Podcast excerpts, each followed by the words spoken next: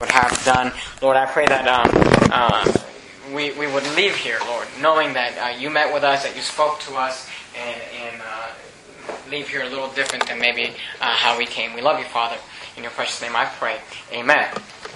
Okay, well, we find there in Genesis chapter number 26, um, you might have noticed this, I don't know if you did, but uh, you find that throughout the entire chapter of Genesis chapter number 26, uh, we, we find this comparison between Abraham and his son Isaac. Uh, the subject of Abraham and what Abraham did and Isaac and what Isaac did um, comes up a lot throughout the, the, the chapter here. And I believe that there's a spiritual application to the stories that were being told. A lot of these stories in the Old Testament aren't just, you know, a story just to fill a page, but we can gather some sort of a spiritual application for our lives today.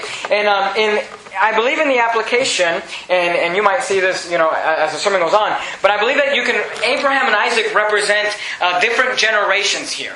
Abraham represents the old generation, and Isaac represents the new generation, Isaac being the son of Abraham. And the Bible do- talks a lot about the subject of, of like the old generation and maybe like, uh, you know, the new generation taking the torch from the old generation and, and keeping in those things of, of the Bible and, and Christianity and doing right. And I think we can learn a few things from this here, uh, from this story. If you look down at verse number 1, Genesis 26 1, the Bible says, And there was a famine in the land, beside the first famine that was in the days of Abraham. And Isaac went unto Abimelech, king of the Philistines, unto Gerar. If you've been with us um, on Sunday nights, if you've been preaching through the book of Genesis, you may remember that a famine came to Abraham, and it caused Abraham to make a few dumb decisions. He went down into Egypt, which represented the world, and lied about his wife and did all sorts of things. And the Bible says here that there was a famine in the land, a different famine, because it says beside the first famine that was in the days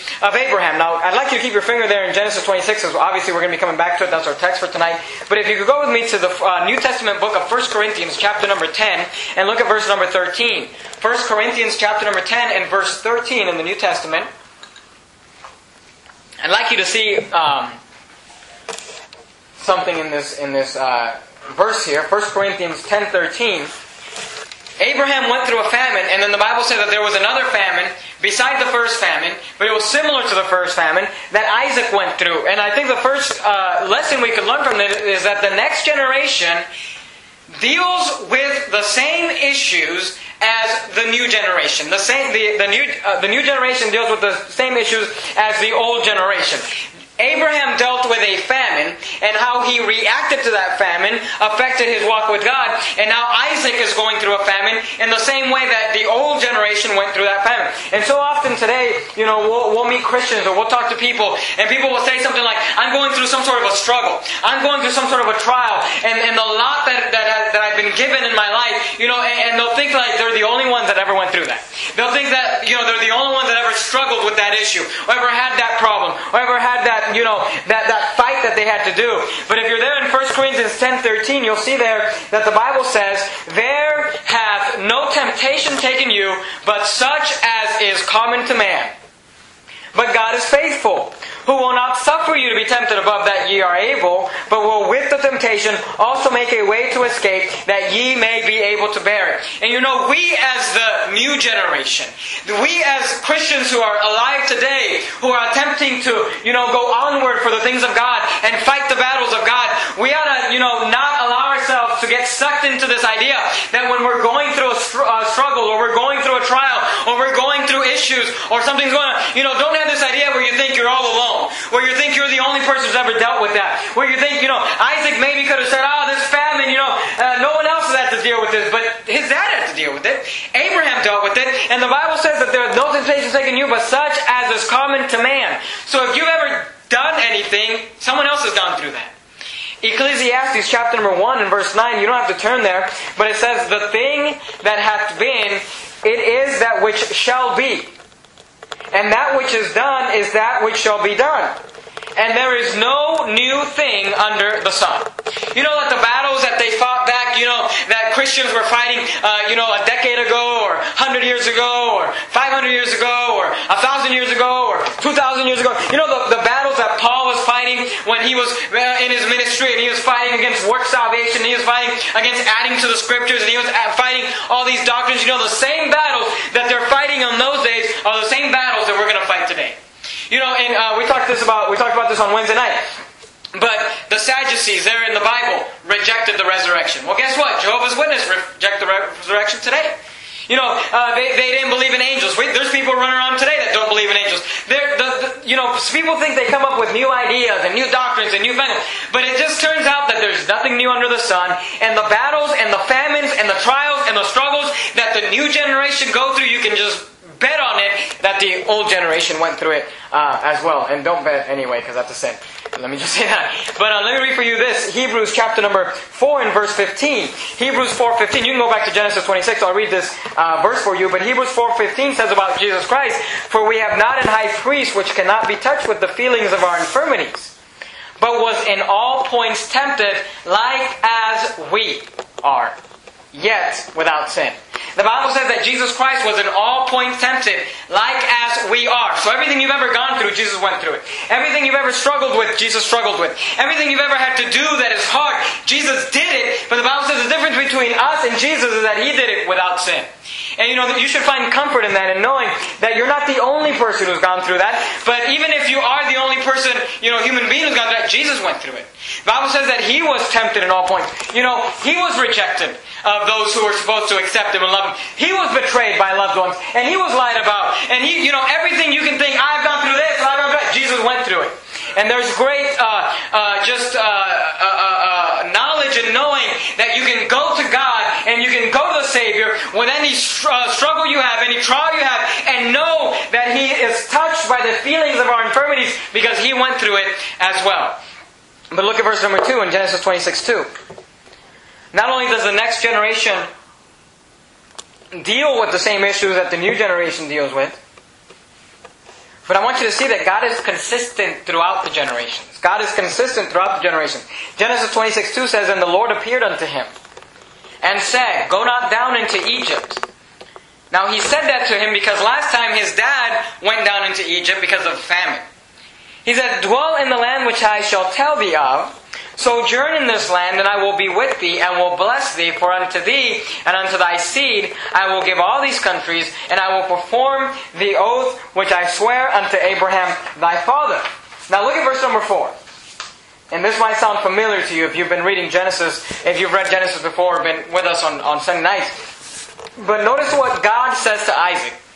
He says, And I will make thy seed to multiply as the stars of heaven and will give unto thy seed all these countries, and in thy seed shall all the nations of the earth be blessed. Now, there we find what is referred to as the Abrahamic covenant, because it was given to Abraham the promise of the blessing, you know, that the Messiah would come through, through his seed and all that.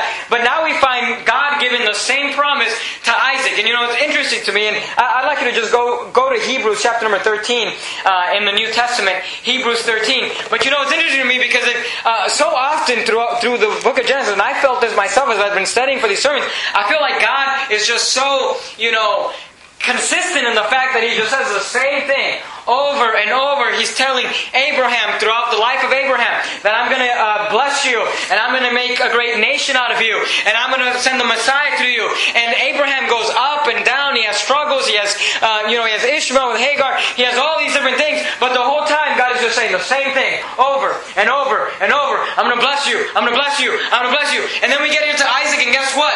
A generation changed, but God stayed the same. A generation changed, but God is just saying the same thing. He hasn't changed his message at all. And if you look at Hebrews chapter number 13 and verse number 8, the Bible says this Jesus Christ, the same yesterday and today and forever. I'm here to tell you something. The Bible says that God and Jesus Christ do not change.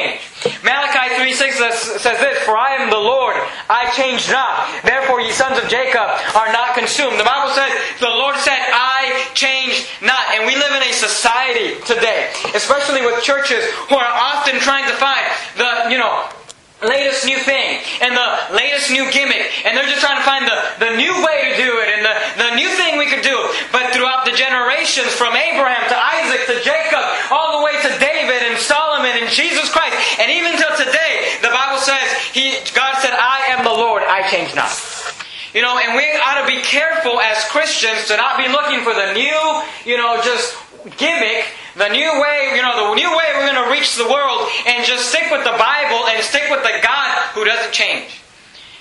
The Bible says Jesus Christ the same yesterday and today and forever. You know, people have this idea. I've heard, I've, I've, heard people say this before, you know, my entire life. People say, oh, the God of the Old Testament is different than the God of the New Testament. The God of the Old Testament is angry and the God of the New Testament is just like Barney or something. He's just loving. He just lets you do whatever you want. He just lets you get away with anything, you know. And the thing is, that's not true. God is just as as as, as uh, merciful and as loving and as mean in the Old Testament as He is in the New Testament. He never changes. He never has changed. He's the same God. You know, but today we have uh, uh, people glorify change. You know, they'll, they'll shout out the motto, you know, a change you can believe in or something, you know. And the truth is that God doesn't change. And we ought not change. But look at verse number 17 in Genesis 26. Look at verse number 17. The Bible says this And Isaac departed thence and pitched his tent in the valley of Gerar and dwelt there. And Isaac digged again the wells of water which they had digged in the days of Abraham his father. For the Philistines had stopped them after the death of Abraham and he called their names after the names by which his father had called them. And Isaac's servants digged in the valley and found there a well of springing water. And the herdmen of Gerar did strive with Isaac's herdmen, saying, The water is ours. And he called the name of the well Esek, because they strove with him. And they digged another well and strove for that also, and he called the name of it uh, Sitnah. And he removed from thence and digged another well, and for that they strove not, and he called the name of it Rehoboth. And he said, For now the Lord hath made rooms for us, and we shall be fruitful in the land. Now go with me, and I would like you to see a passage. Uh, go with me to uh, Jeremiah in, in the New in the Old Testament, Jeremiah uh, you know, one of the major prophets there, uh, towards the end of the Bible, a big book of Jeremiah, chapter number 6, and look at verse number 16. Jeremiah chapter number 6, and look at verse number 16. We find there that Isaac, the new generation, went out and he found his father, who represents the old generation, had digged wells. But the Philistines, who represent the world, had stopped them after the death of Abraham. And the Bible says that Isaac's servants digged in the valley and they went out and re-dug out those wells. They digged again the wells of water that Abraham, his father, had, um, had dug before. And if you look at Jeremiah chapter number 6 and verse number 16, it'll teach you a very important concept about our church. Jeremiah 6.16 says this, Thus saith the Lord, Stand ye in the way and see and ask, notice what it says, for the old paths where is the good way? And walk therein. And ye shall find rest for your souls. But they said, We will not walk therein. You know, people often ask me this question Pastor Jimenez, what, why is it that your church, you know, you started this brand new church. Why is it that you, you guys, it seems like you're just kind of a little old fashioned. Your music just seems like it's a little, you know, outdated. The, the style of preaching, you know, why don't you get a big screen and why don't you maybe not yell as much? And why don't you, you know, uh, just be a little nice? Why don't you, why don't you take that tie off and maybe put on a turtle? or something, you know, and, and get rid of the pulpit and maybe get a, like a glass pulpit or get like a stool that you can sit at, you know. And people often, you know, they, they compare our church to other churches. They think, why is it that it seems like you're trying to bring back these old things from the past? And the thing is that God said in Jeremiah 6.16, He said, He said, Thus saith the Lord, stand you the way and see. And God said this, ask for the old path. That's exactly what Isaac, who represents the new generation, was doing when he went back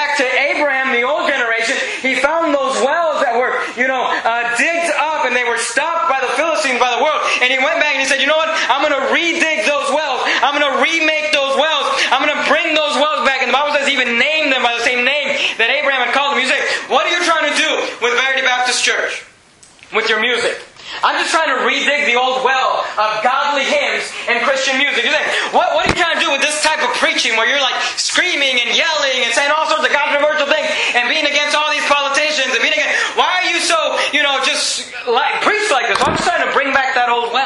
Because there was a day in our country, I don't know if you know this, I, I only, I've only read of this in books, I'm not old enough to know it by experience, but I've been told that there was a day in our country when our country was great. And you know when that was? When pastors would stand up behind a wooden pulpit and preach the Word of God without being scared of, you know, the person that gives all the money sitting in the back, without being scared of what the media might think and the world might think. But today, that, that pastor's gone. Today, in the average church, you will is just, you know, just peddling uh, little things here and there, not being very, you know, specific and being just kind of vague. Just as to not offend anybody. Just because, you know, he wants to make sure the money keeps rolling in. Just because he wants to make sure that nobody gets mad and leaves. Just because, and people aren't willing to take a stand for the things. I'm just, I, I just want to tell you something. Our country has changed. You know, people think that we're getting, because we changed, we're getting better. But let me tell you something. Back when they kicked God out of the public school, that was a better America than the America today. You say, the America, you know, go down to the public school and watch the kids who've been taught evolution who've been taught that they're inanimate, who've been taught that there is no God that they're accountable to, who've been taught that there's no heaven, there's no hell. And then people wonder, why is it these kids act like a bunch of animals? Why is it they walk into school, they shoot up their friends, they're just on drugs, they're just alcohol, they're just, you know, ruining their life, they're having premarital sex, then STDs all over the place. Why do they act like this? What's wrong? Well, you taught them they were animals, and then when they act like an animal, you're surprised. You like, why do you preach like that? I'm just trying to redig that old well. I'm just trying to I'm just trying to go back to that time when there was something old fashioned, when there was something a little holy, when there I, I liked it, you know, the type of church you walk into and it's just different than the world. You know, churches today, you, I said this before, you know, you walk into the average church and it, you, it's like a rock concert. You know, people say, why does Joel Osteen have such a, you know, so many thousand people come to church? Well, look, people go to, thousands of people go to rock concerts every day. You know, all over the country. I mean, that's, is that supposed to impress me that he's got thousands of people? He's got a rock concert, and people go to rock concerts. But you walk into church, there's nothing holy. There's nothing sacred. There's nothing different. There's no, there's no one trying to challenge you to be different. There's no one challenging you to, to, to be old fashioned. To be, you say, how old fashioned do we have to be? You know, people have to tell my wife, you only wear skirts? Isn't that a little old fashioned? You know, and, and we think, praise the Lord. You know, there was a day in our country when ladies dressed like ladies, when men uh, dressed like men. You could see a couple walking down the street holding hands, and it was obvious which was the man and which was the woman because he had short hair, he had no jewelry on, he had a pair of pants on. The woman had long hair, she was dressed like a lady, she was dressed like, uh, uh, you know, a, woman. But today, I mean, I often watch couples walk down the street, and I, I can't tell you which was a man and which was a female. They're wearing the same clothes, they got the same haircut, they got the same jewelry. You say, that's kind of old fashioned. Well, I know, that's what we need. See, if you look at Jeremiah 6.16, he says, Thus saith the Lord, stand ye in the way, and see, and ask for the old paths, wherein the good way, and walk therein, and ye shall find rest for your souls. But they said, we will not walk therein. You say, how old fashioned are you trying to be? Are you trying to be like the 1950s? I'm trying to be like the 1900s. No, look, we're trying to be old fashioned like God's old fashioned. We're trying to be old fashioned like Jesus Christ old fashioned. We're trying to be old fashioned like Jeremiah old fashioned. We're trying to be old fashioned like God Almighty old fashioned. And we got to get back to that. And sometimes the new generation needs to just stand up and say, you know what? We're going to dig again some of those old wells and reuse those old wells. We don't need a new well. We don't need a new uh, uh, uh, idea. We don't need way to reach. You know, people think, oh, you get that rock and roll music in that church, and you're going to bring all those teenagers in. They're going to love it. Well, why? Why do I want to bring a bunch of teenagers in with rock and roll music? You know, a pastor said this, and it's so true. What you win them with is what you'll win them to. I'm not trying to win them to rock and roll. I'm trying to win them to Jesus Christ. I'm not trying to win them to, to you know, uh, to lame, soft, you know, non-offensive preaching. I'm trying to win them to this. And if you read this King James Bible, you know what? Sometimes you're going to be offended. Sometimes it's going to be not politically correct. Sometimes it's going to go against the grain. But that's what we're trying to win them to. Go with me to Deuteronomy chapter number 19. And look at verse number 14. I'll show you the devil's plan. He will say, how, how did we get to the place we're at today? And we got there very subtly. The Bible says that the devil is subtle. He's smart. And in Deuteronomy chapter number 19, if you look at verse number 14, the Bible says this.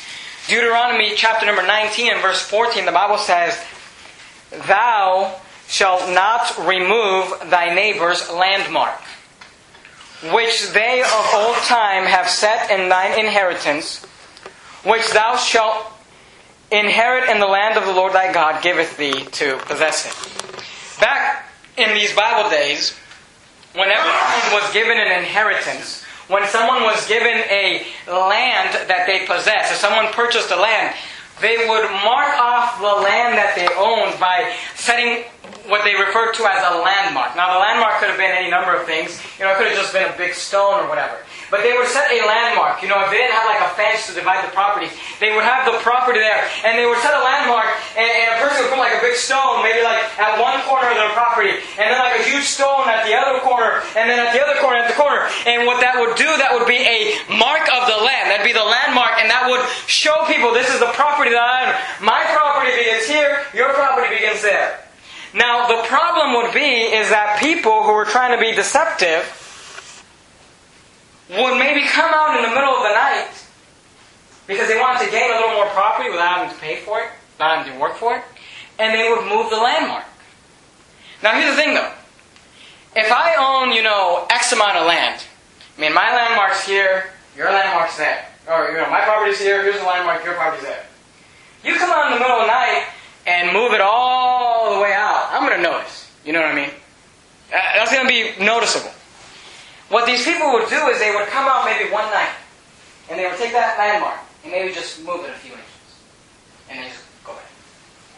And maybe a week later, they'd come back out, maybe just move it an inch. And maybe like three weeks or four weeks later, or maybe a month later, they come out, and they just slowly move that landmark so that nobody would notice. And after a certain amount of time, all of a, all of a sudden, your property has increased a lot. And God, it got so bad that God actually made it a law in the nation of Israel to not remove thy neighbor's landmark. And in Christianity, you know, the, you know, the, the world didn't just turn around one day and, and all of a sudden we were just having abortions, homosexuals coming out of the closet, and the world just went to hell in a handbasket. It didn't happen overnight. You know what happened was that the devil, he just came up to that landmark. He came up to that well, you know, and, and he didn't just just move that landmark all just over one night. You know, it, it took process. And it took a time, and he would maybe just move it a little bit, and he maybe just move it a little bit, and he maybe just move it a little bit, and he maybe just move it a little bit. And as time went on, then we could look back and notice, wow, that landmark changed. And I'm here to tell you something. Verity Baptist Church is established. You say, why are you established? Because you want to build a great church. You want to have a huge building. You want to get a big crowd. And look, I'd love to have a building. I'd love to have a crowd, whatever. But the main priority of our church is I want to establish a place, a lighthouse, where someone will stand up and fight for that landmark. And fight for the doctrines of the Bible. And fight for what the Bible says. I don't want to move slowly. I don't want to move to the point where we wake up one day and realize, wow, what happened? You know, people don't just wake up and change their lives. You don't just wake up one day and leave your wife. You don't just wake up one day and get on drugs. You know, it happens slowly as you allow the landmark in your heart to move. You say, what, what would they do to solve that problem? Here's what they, what a smart person would do is if they own some property, they set that landmark there for people to see. But when the neighbor wasn't watching, what they do is they dig into the ground and they set a landmark deep in the ground, bury it up, and put the, the landmark that everybody could see on top of it. And if your neighbor moved that landmark, and you started suspecting, uh, you know, man, it just seems like seems like his property keeps getting, you know, five years from now, I, I'm pretty sure that that tree used to be on this side, and now it's on that side. And if you started suspecting that something was happening, you know what you could do? You could go back and dig out that landmark that was buried, and you'd be able to tell. Mm-mm. You know, but what happened in Christianity is that our Christianity became so shallow, became so weak, that nobody took convictions from the Bible and buried them down deep in their heart. Nobody took convictions and knowledge from the Bible and buried them down deep in the earth. No one took convictions from the Bible and took Bible doctrine and Bible teaching and carried it back in. And then when the devil came in and he started changing our doctrine, he started changing our standards, he started changing our music, he started changing our preaching, he started changing what we believe, nobody even noticed because there was nothing to go back to. And at Verity Baptist Church, I would love for us to take a landmark and just bury it deep in the ground and be able to say, like Isaac, I'm going to take that old well and I'm going to dig it back out. We're not going to get, a, we don't need new wells. We just need the old wells to be dug back out. Say, what's the hope for America? You got some new a system you're gonna use. You got some new thing. You're gonna, you got a new book you're gonna write. You, you, what, what are you gonna do? I, I'm just gonna do the same old thing that has worked throughout the ages and just preach the Bible, preach Jesus Christ, yesterday, today, forever. Amen. Sometimes the new generation needs to dig again the wells of water. But if you say there in our passage, often they have to fight. Often they would dig that new well and they'd have to fight for that well. They'd have to defend that well. It says they digged another well and strove for that also. It says they dig for well and they had to fight for it. They strove for it. And we got to be willing to strive and fight. Not only that, but look at Genesis chapter number 26. Look at verse number 23. Genesis chapter number 26 and verse 23. I want you to see this. It's interesting. Genesis 26, 23, the Bible says, And he went up from thence to Beersheba. And the Lord appeared unto him the same night, and said, I am the God of Abraham thy father, fear not, for I am with thee, and will bless thee, and multiply thy seed for my servant Abraham's sake. And he builded an altar there, and called upon the name of the Lord, and pitched his tent there, and there Isaac, Isaac's servants digged a well. You notice there that they dug a well verse 26 through verse 31, it goes into this story. It says, that Abimelech went to him from Gerar and Ahuzzath, one of his friends, and Phicol, the chief captain of his army. And Isaac said unto them, Wherefore come ye to me, seeing ye hate me, and have sent me away from you? And they said, We saw certainly that the Lord was with thee. And we said, Let there be now an oath betwixt us, even betwixt us and thee, and let us make a covenant with thee. That thou wilt do us no hurt, as we have not touched thee, and as we have done unto thee nothing but good, and have sent thee away in peace, and thou art now blessed of the Lord.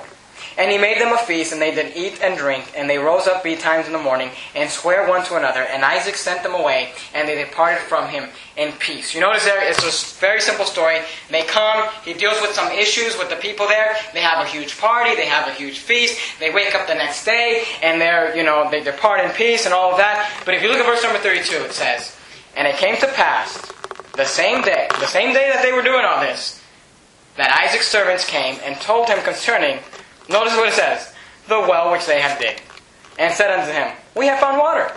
And I'm thinking to myself, you know, as I'm reading this, you've already dug like eight wells. That you have this whole huge story. It seems like the whole chapter, you know, just gets into this other story, and as soon as it's done, it's like, hey, by the way, we dug another well. And in verse 33 it says, And he called it Shebah, therefore the name of the city is Beersheba unto this day. You know, and often people will say, you know, you got like a one-track mind. You know, you're just always just kind of thinking about like soul winning, getting people saved. You know, don't you ever do something new? You know, don't you ever have a new ministry? Don't you ever have a new way? Don't you, you know, but in the Bible, these guys, it's just the same thing. They had a party with that guy, and the next, and the same day, the servants are just digging a well. Just digging a well just digging a well. And what to God we would not get tired of just doing the same thing, just doing the same thing, knocking on doors, getting people saved, preaching the gospel, preaching the Bible, just the same thing, digging a well. But not only that, just real quickly look look at the story. And I'm not going to take the time to uh, read the entire story there. We read it at the beginning, but it, it says that when Isaac came into the Philistines to Gerar, he lied about his wife. And if you if you remember from a few weeks back, we preached about this in uh, Genesis chapter number I want to say Genesis chapter number twenty. But Abraham did the exact same thing to the exact same king. He went into the land of the Philistines to the same king, lied about his wife being his, he said his wife was his sister, and the king actually took Sarah and wanted to marry her. If you remember, God plagued the, the people there of the land of Gerar, and, and he would the Bible says he closed their womb as a punishment. You know, and Abraham had to confess and say, okay, you know, she is my sister technically, but she also, she's my wife, you know, and he lied about it. And it's funny because in Genesis 26, you find Isaac doing the exact same thing at the exact same place with the exact same king. And he lied about his wife being his sister because she was fair to look upon. And the Bible says in verse number 8, And it came to pass when he had been there a long time that Abimelech, king of the Philistines, looked out a window and saw, and behold, Isaac was sporting with Rebekah, his wife. I mean, can you imagine this king just looking out a window and he's watching Isaac? You know how, you know, married couple sometimes they'll be like fighting or just joking around, just kind of wrestling or sporting, you know? And this king's right thinking to himself, man, these, these siblings are kind of close, you know?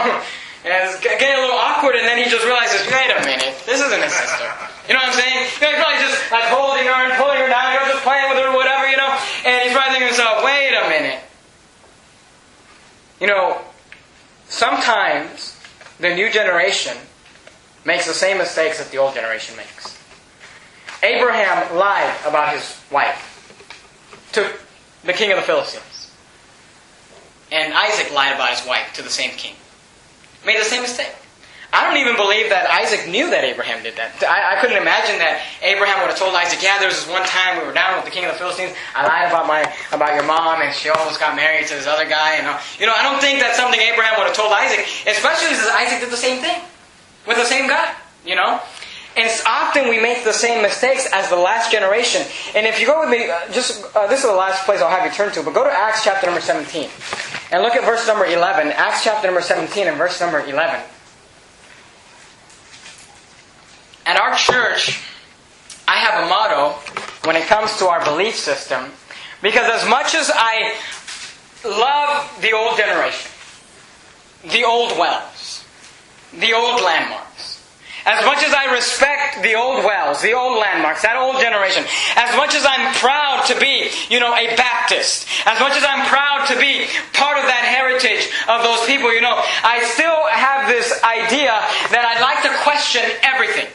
I don't you know just well this is how the Baptists have done it throughout the generations. You know, I, I, I, try to stay away from that as possible. And if you look at Acts chapter number 17 and verse number 11, the Bible says there was Talk, Paul was preaching, he's going on his missionary journeys, he's talking about a specific church here, and it says these, talking about the, the church in Berea, were more noble than those in Thessalonica in that they received the word with all readiness of mind. So when Paul would preach to them, they received the word. They didn't have a bad attitude, they had it with all readiness of mind, they wanted to learn from the Bible. But look what it says, and search the scriptures daily, whether those things were so. You know, we ought to question everything. We got to just find our answers from the Bible. In our church, I try with every, you know, uh, part of my being, I try to just, whenever there's a question as to how we're going to do something or why we're going to do something or if we're going to do something, to find the answer in the Bible. Because we ought to be careful to not, you know, just because it's part of tradition, because it's part of how it's always been done, to just accept it. We ought to just question things and get our answers from the Bible. Isaac should not have just gone with what maybe he thought was the right thing to do. He should have found out from God, God, what do you want me to do? And that's what we ought to do. But you know, at, at Verity Baptist, I think this story might teach you a little bit about the method of our church or the, the reason we do things. At, at church, we're trying to just dig that old well. We're just trying to look back at that old. You know, when we preach against abortion and we talk about it being murder and it's not a choice and that's a human being and it, and it is wrong to abort a child because that's a human being with a soul, you say, why do you say that? Don't you know there might be people who come to your church who had an abortion? You're going to offend them. Well, we're just trying to dig that old well. We're just trying to get back to that old time, to the way it used to be, when people knew that that was a human being, not some sort of a, uh, you know, embryo or whatever they call it. When, when we preach against the queers and we preach against, you know, the, just, just the way that our society has gone, we're doing it to get back to that old fashioned way. Those old wells. That's what we're trying to get to. Because that's what God wants us to get to. The world wants to slowly move us, move us, move us. And here's where we get into trouble. When we compare ourselves by the world. If we look at the world today in 2011 and say, well, look, the, world, the world's music is all the way over there and our music is over here. You know, we're fine. But if you go, you know, it, it, the idea is the world is constantly getting worse. And if we're just comparing ourselves to how far away we are from the world, well, the further they go, the further we'll go. You understand what I'm saying? Let me explain to you. There was a time in this country when pastors would preach against Elvis Presley. Can you believe that? I mean, they would talk about that guy is wicked. You are not letting your kids listen to. But today, that's the golden oldies. See, the world has no standard. They have no, they have no rule. Back then, that was wicked. But today, compared to the garbage they have on the radio today, man, Elvis Presley's like an independent fundamental Baptist. I mean, good night. He's like, he's like, you know, he, he's like the third person of the Trinity. I mean, compared to, you know, the garbage they listen to today. But that's why we can't let the world be our standard. We can't just say, you know, okay, I'm this far away from the world. Because when the world gets worse, guess what? If I start here, and the world is here, and I say I'm this far away from the world,